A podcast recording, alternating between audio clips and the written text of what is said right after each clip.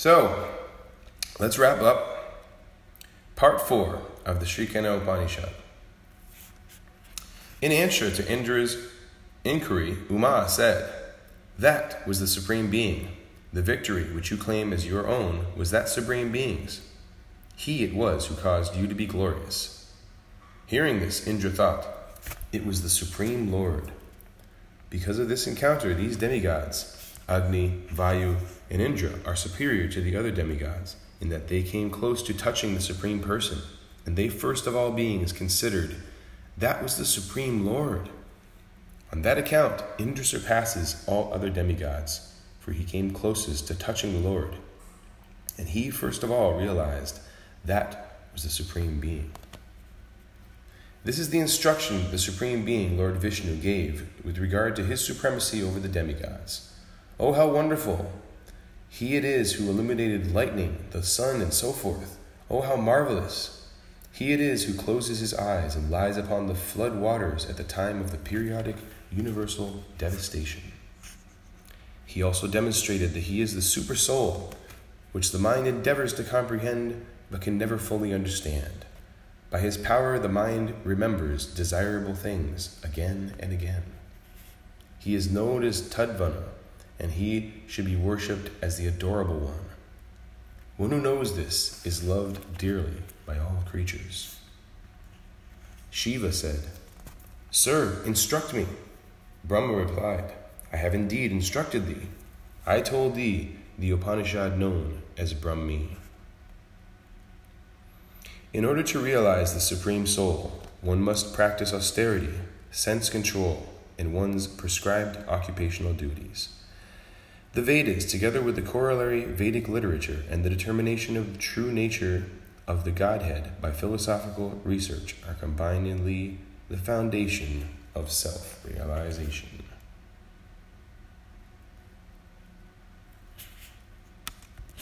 One who understands this Upanishad and has vanquished all his sinful desires is established in the realm of the omnipresent Lord Vishnu and resides there eternally.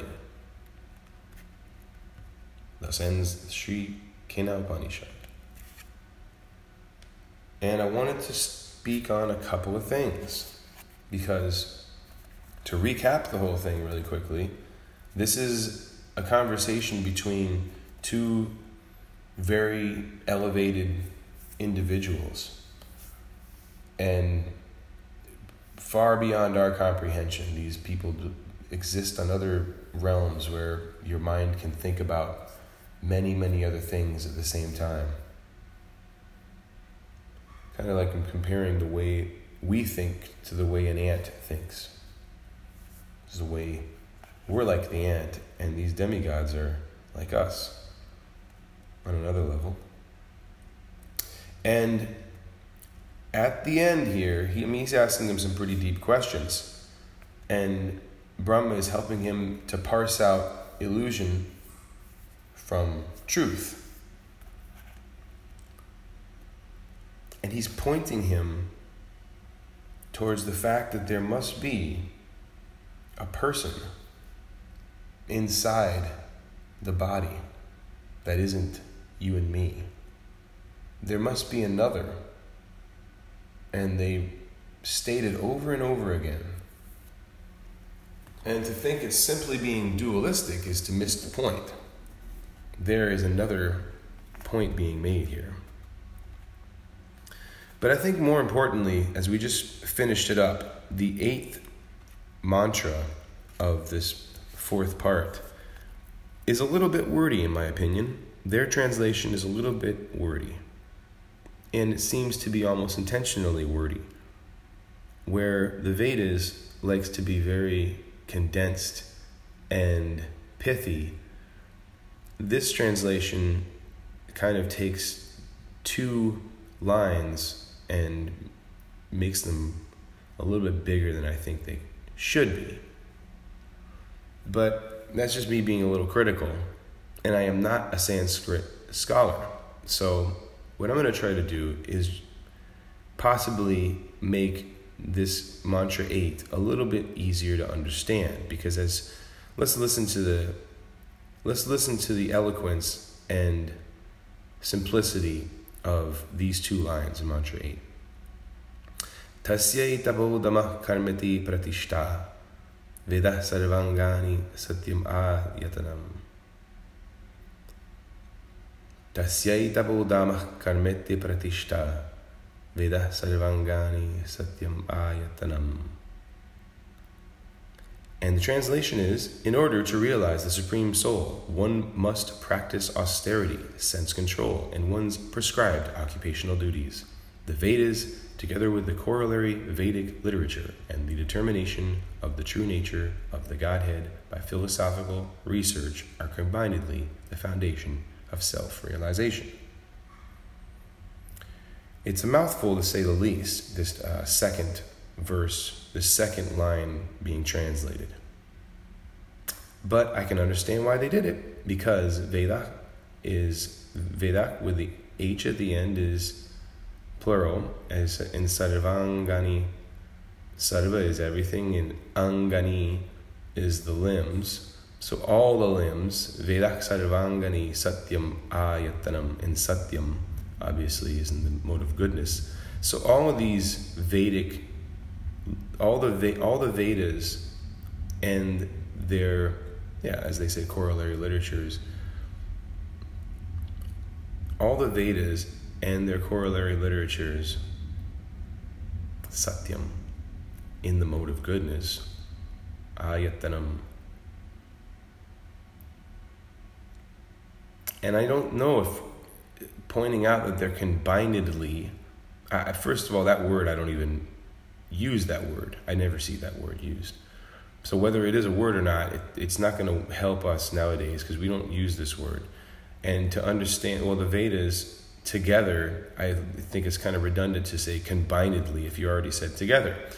So, like I'm saying, this last verse is where we are wrapping up the Sri Kena Upanishad, and it's imminent for people to understand what's being said. And instead of being being simple, the translators got complex and made a very complicated sentence out of something pretty simple. Veda sarvangani satyam ayatanam. Veda sarvangani satyam ayatanam.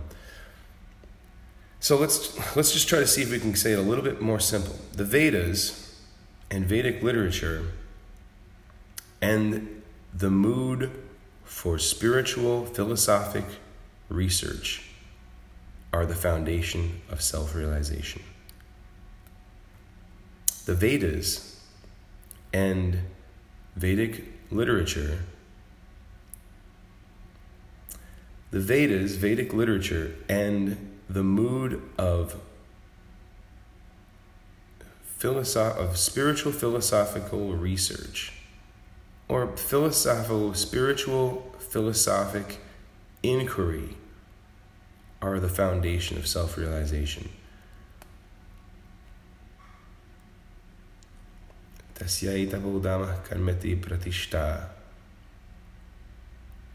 Okay, so pratishta, I think, is where they're saying the firm foundation.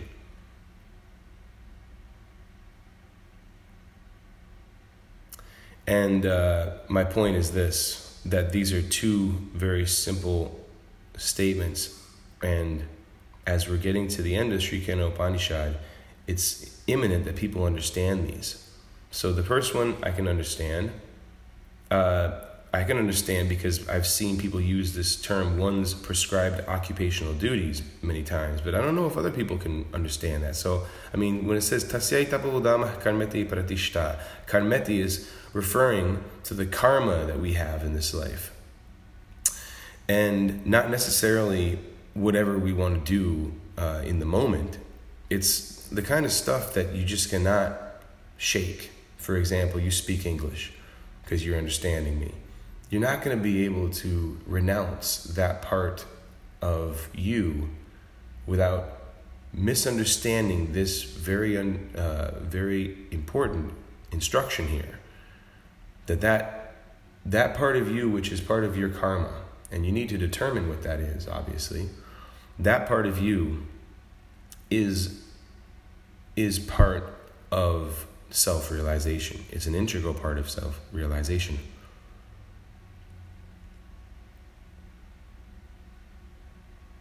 And that's the beauty of this whole thing is that what they're saying in the end, this last verse, the second to last verse, because in the last verse they say, you know, you you hit the jackpot if you if you've heard this Upanishad. And they will say that in a lot of Vedic literature, literatures. The very last verse they'll say, one who reads this in the Puranas, they'll say, one who reads this will always be able to buy an Oldsmobile for the rest of his life.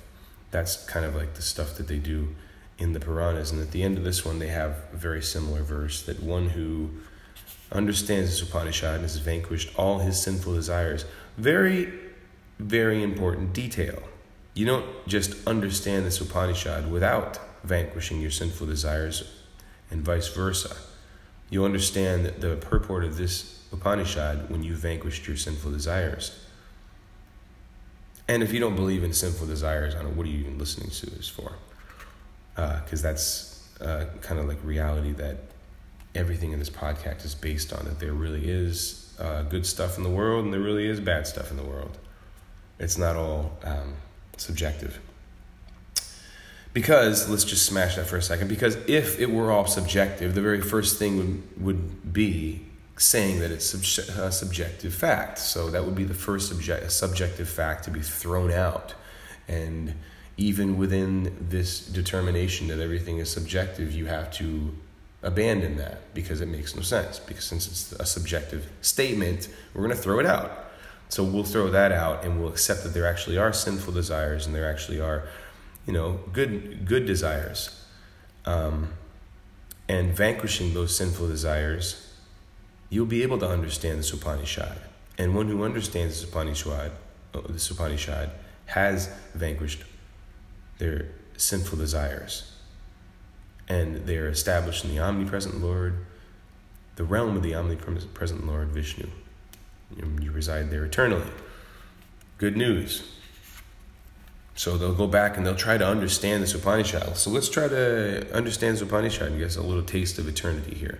Because, like I said, it's only two lines and they're they're really condensing a lot of material into those two lines. So you can see why the translators want to translate it uh, a little bit more, a little bit more souped up with one's just prescribed occupational duties. But I think you could take that and say one's karma. Because if you try to misinterpret karma or mistranslate it, then it's not karma anymore. It's like saying, you know, I well, you know, we have some black paint here, but it's made with yellow, so it's got a little bit of yellow. It's, that's not black. Black is black. And so, yeah, being real about this last, second to last verse here, uh, this verse is really helping us out with the entire Sri Kena Upanishad, which is in it's saying that you really have to have the mood for philosophical research. Philosophical meaning, you know, spiritual, not like uh, dry modern philosophy, like real philosophical research and the determination for that philosophical research in the Vedas. Their translation seems to really, really mislead one because it's, it's a big, long, it's not so misleading, but it's definitely not as nice and simple as it sounds in Sanskrit. Sarvangani Satyam Ayatanam. Anyway, we can see there's a very important point being being given to us at the end of the Sri Kena Upanishad, which is your you have to um, that your austerity, sense control, and your karma are essential, um, as well as the Vedas, all the other Vedic literature, and most importantly, your own mood to be philosophically pursuing these subjects Otherwise, there will be no self realization. And so, to end this whole thing, I wanted to wanted to hit these verses that are probably my favorite verses in the, in the whole Sri Kena Upanishad. Um, from the first part, starting with mantra 5 and ending with mantra 8, the last four verses of the first part, which you could probably speculate might have been the Sri Upanishad in certain places for a certain amount of time. This first part. So it really condenses a lot of the Sri Upanishad in these last four verses of the first part. So let's get into them. I would like to read the Sanskrit, but the Sanskrit probably be a little too much for this one. It's very beautiful though, and I think maybe in another podcast I'll recite that verse, these verses. There are four verses, and they're very beautiful. So let's read the English translations.